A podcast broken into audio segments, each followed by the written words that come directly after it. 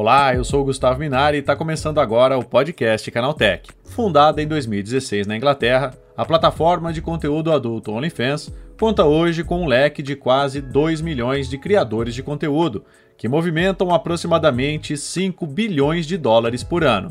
A rede social permite vender e criar planos de assinatura para acessar publicações exclusivas de cada perfil, receber gorjetas e criar uma linha de comunicação direta com os fãs assinantes.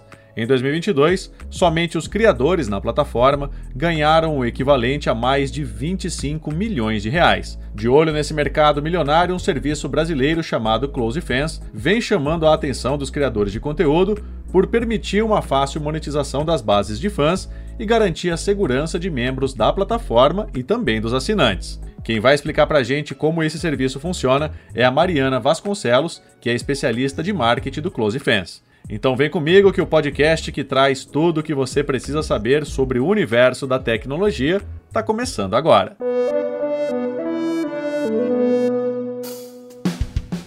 Olá, seja bem-vindo e bem-vinda ao podcast Canaltech, o programa que atualiza você sobre tudo o que está rolando no incrível mundo da tecnologia. Não se esqueça de seguir a gente no seu aplicativo preferido para receber sempre os episódios novos em primeiríssima mão. E é claro, aproveita para deixar uma avaliação para a gente por lá. Diz aí o que você está achando do podcast Canaltech, combinado? Então vamos ao tema de hoje.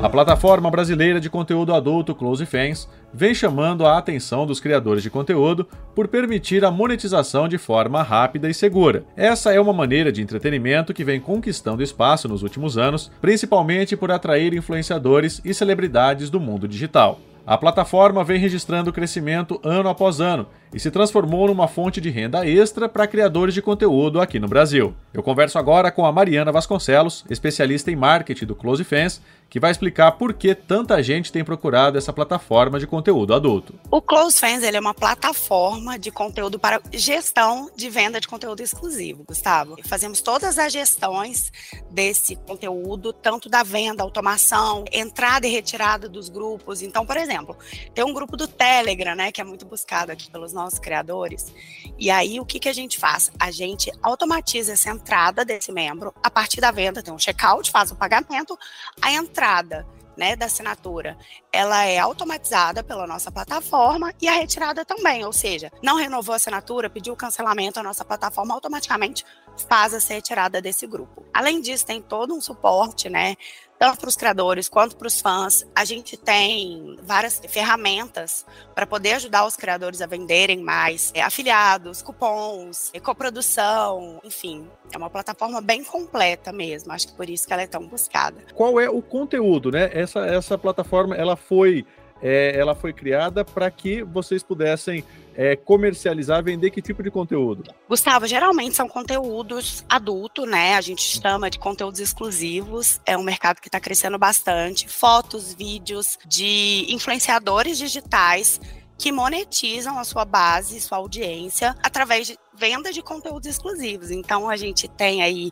vídeos, fotos sensuais, mais explícito também. Os influenciadores, modelos, enfim, eles procuram essa plataforma porque é com mais uma forma de renda, é para divulgar a marca. Como é que você tem avaliado isso? Eu vi uma, uma, um crescimento muito grande, tá, desse, desse nicho depois da pandemia. Eu vejo que é uma forma de renda extra, sim, né, no momento que a gente economicamente não está indo bem, mas também é um momento em que as pessoas começaram a se expor muito nas redes sociais.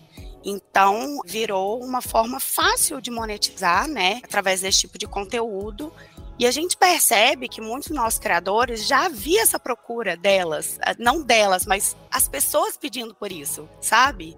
Então, acho que veio tudo junto nesse momento aí que a gente estava todo mundo em casa. Foi quando vieram os boom, o boom né, da plataforma de conteúdo exclusivo. Agora, ela vale só para artistas, pessoas famosas ou não, né? Pessoas comuns também podem se cadastrar e começar a utilizar? Qualquer pessoa, qualquer pessoa tem espaço para todo mundo nesse nicho, né? A gente não tem padrões. Quando a gente fala em conteúdo exclusivo, a gente pensa que aqueles padrões de pessoas, né, que a gente vê por aí, mas não, a gente tem todo tipo de criador todo, é, de conteúdo vendendo na nossa plataforma e é qualquer pessoa. O que a gente fala, como começar? Obviamente, essa pessoa, para conseguir monetizar, ela vai precisar ter uma audiência já construída, né?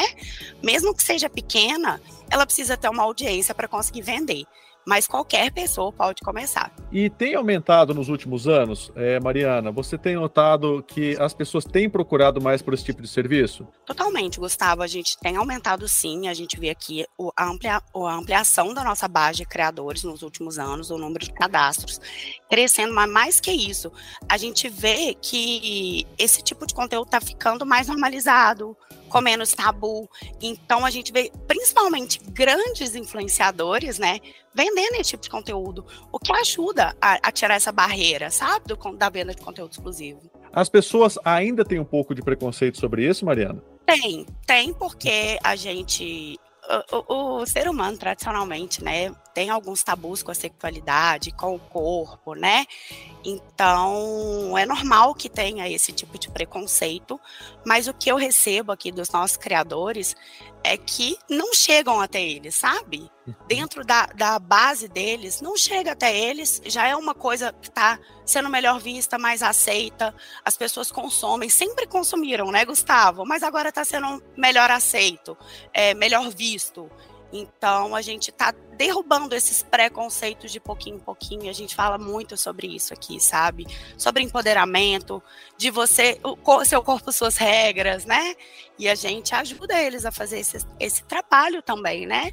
de autoaceitação mesmo. E as pessoas ainda têm um pouco de receio, principalmente com relação à segurança da plataforma, Mariana? Gustavo, a gente tem é, uma segurança na plataforma que não deixa prints, não deixa copiar a imagem, fica uma tela em branco, né? O próprio Telegram dá isso para a gente também, essas ferramentas. A gente não recebe muito feedback sobre vazamento, essas coisas, porque os próprios canais têm a sua segurança contra isso. Mas assim, Gustavo, a gente está no meio digital, né? Faz parte do jogo ali, vazamento de fotos, essas coisas. Mas muitos dos nossos criadores falam, mas é bom que é marketing também, atrai mais assinantes, tá tudo bem. E, enfim, a nossa plataforma é bem segura em relação à proteção de conteúdo, viu? E para as pessoas que querem que querem começar nesse ramo agora, Mariana, é qual o conselho, né? A pessoa ela tem um computador, ela tem uma câmera, é, ela tem algum pudor, algum receio de se expor, né? Qual é o recado que você dá para quem quer entrar nesse ramo de entretenimento adulto digital? Eu diria que primeiramente não precisa nem de um computador, um celular, né? E criatividade para fazer vídeo, para fazer foto, é... saber vender é importante, né? Comunicar que você está vendendo o seu conteúdo é importante, porque também não adianta, né, abrir um carrinho e não falar sobre isso. E eu acho que essa questão de tipo, ah, não estou muito à vontade na frente das câmeras, eu nunca conheci ninguém que ficou à vontade, independente do nicho, de falar, de, de fotografar no primeiro momento. Isso é construído, né, Gustavo? Mas obviamente a pessoa tem que estar bem com ela mesma, é, tá bem de estar ali, estar confortável de estar atrás das câmeras para poder fazer isso, obviamente pelo que a gente está vendo, o crescimento nos últimos anos, tanto em termos de adesão de novos criadores, quanto de receita, já é um mercado milionário. A gente tem aqui meninas na nossa plataforma já faturando 7 milhões de vendas, 5 milhões de vendas. Então, eu acho, acho não, eu tenho certeza que vai crescer cada vez mais. É um mercado em expansão ainda, a gente tem muito a explorar. Tá aí, essa foi a Mariana Vasconcelos, da plataforma Close Fans, falando sobre o crescimento do serviço de conteúdo adulto aqui no Brasil. Agora se liga no que aconteceu de mais importante nesse universo da tecnologia, no quadro Aconteceu Também.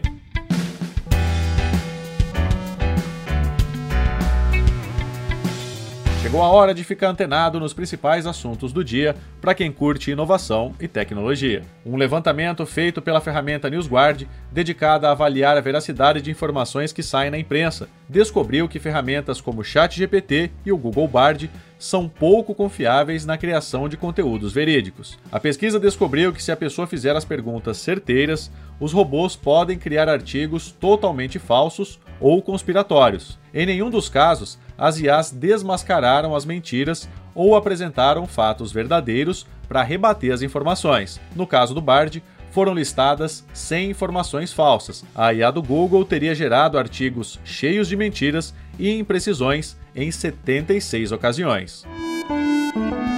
Pesquisadores dos Estados Unidos estão testando uma nova forma de adicionar uma camada de gordura para deixar a carne de laboratório mais suculenta. Os cientistas conseguiram construir um tipo de tecido adiposo com textura e composição semelhantes às gorduras naturais dos animais. Apesar dos bons resultados, o sabor da gordura cultivada ainda não é tão bom quanto a gordura natural. A dificuldade em criar gordura em laboratório é que, conforme essas células crescem e se multiplicam em forma de blocos, as células do meio ficam sem nutrientes e oxigênio.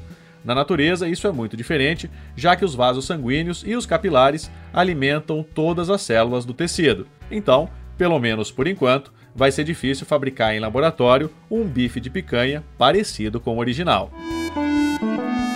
Autoridades mexicanas alertam para o possível crescimento de um fungo numa múmia exposta sem a devida proteção. Pesquisadores do Instituto Nacional de Antropologia e História identificaram o potencial risco envolvendo uma exibição irregular e não autorizada de parte da coleção de múmias de Guanajuato. Além de danos ao patrimônio, os especialistas identificaram o crescimento de fungos em pelo menos um dos corpos em exposição. Sem as devidas medidas de proteção, o agente infeccioso pode contaminar membros da equipe local e os visitantes, e as consequências são imprevisíveis. A Receita Federal anunciou mais um leilão de mercadorias abandonadas ou apreendidas pela autoridade. Os lotes serão arrematados pela unidade de Bauru e devem ser retirados na própria capital paulista ou em cidades do interior. É preciso ficar atento, pois tanto a visitação quanto a retirada dos itens precisa ser na praça de armazenamento. O recebimento das propostas vai até às 18 horas do dia 25 de abril.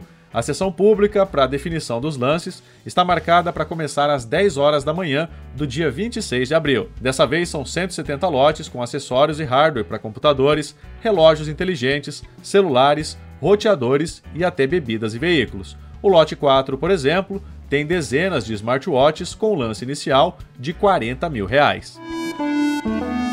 O YouTube recebeu uma guia chamada Podcasts diretamente nas páginas principais dos canais. O recurso deve permitir que os criadores possam divulgar conteúdos no formato consagrado em áudio, aproveitando a audiência de seus perfis. A novidade está disponível para usuários na versão web e nos aplicativos móveis do serviço de vídeo. É só abrir um canal qualquer de sua preferência e procurar pela opção Podcasts, posicionada entre as playlists e os vídeos ao vivo. A aba só vai aparecer se houver algum material marcado no formato.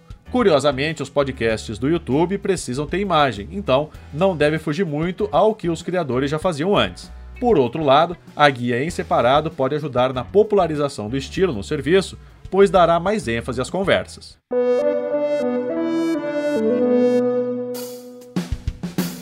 Tá aí, com essas notícias, o nosso podcast Canaltech de hoje vai chegando ao fim. Lembre-se de seguir a gente e deixar uma avaliação no seu aplicativo de podcast preferido. É sempre bom lembrar que os dias de publicação do programa são de terça a sábado, com um episódio novo às 7 da manhã, para acompanhar o seu café. E olha só que notícia boa: o podcast Canaltech está na fase de seleção do prêmio IBEST desse ano. Para votar na gente é muito simples. É só acessar o site app.premioibest.com, entrar na categoria podcast encontrar o podcast Canaltech, clicar no coração e pronto. Você pode dar um voto positivo por dia em cada categoria. Então corre lá e vote no podcast Canaltech. Lembrando que aos domingos tem também o Vale Play, o podcast de entretenimento do Canaltech.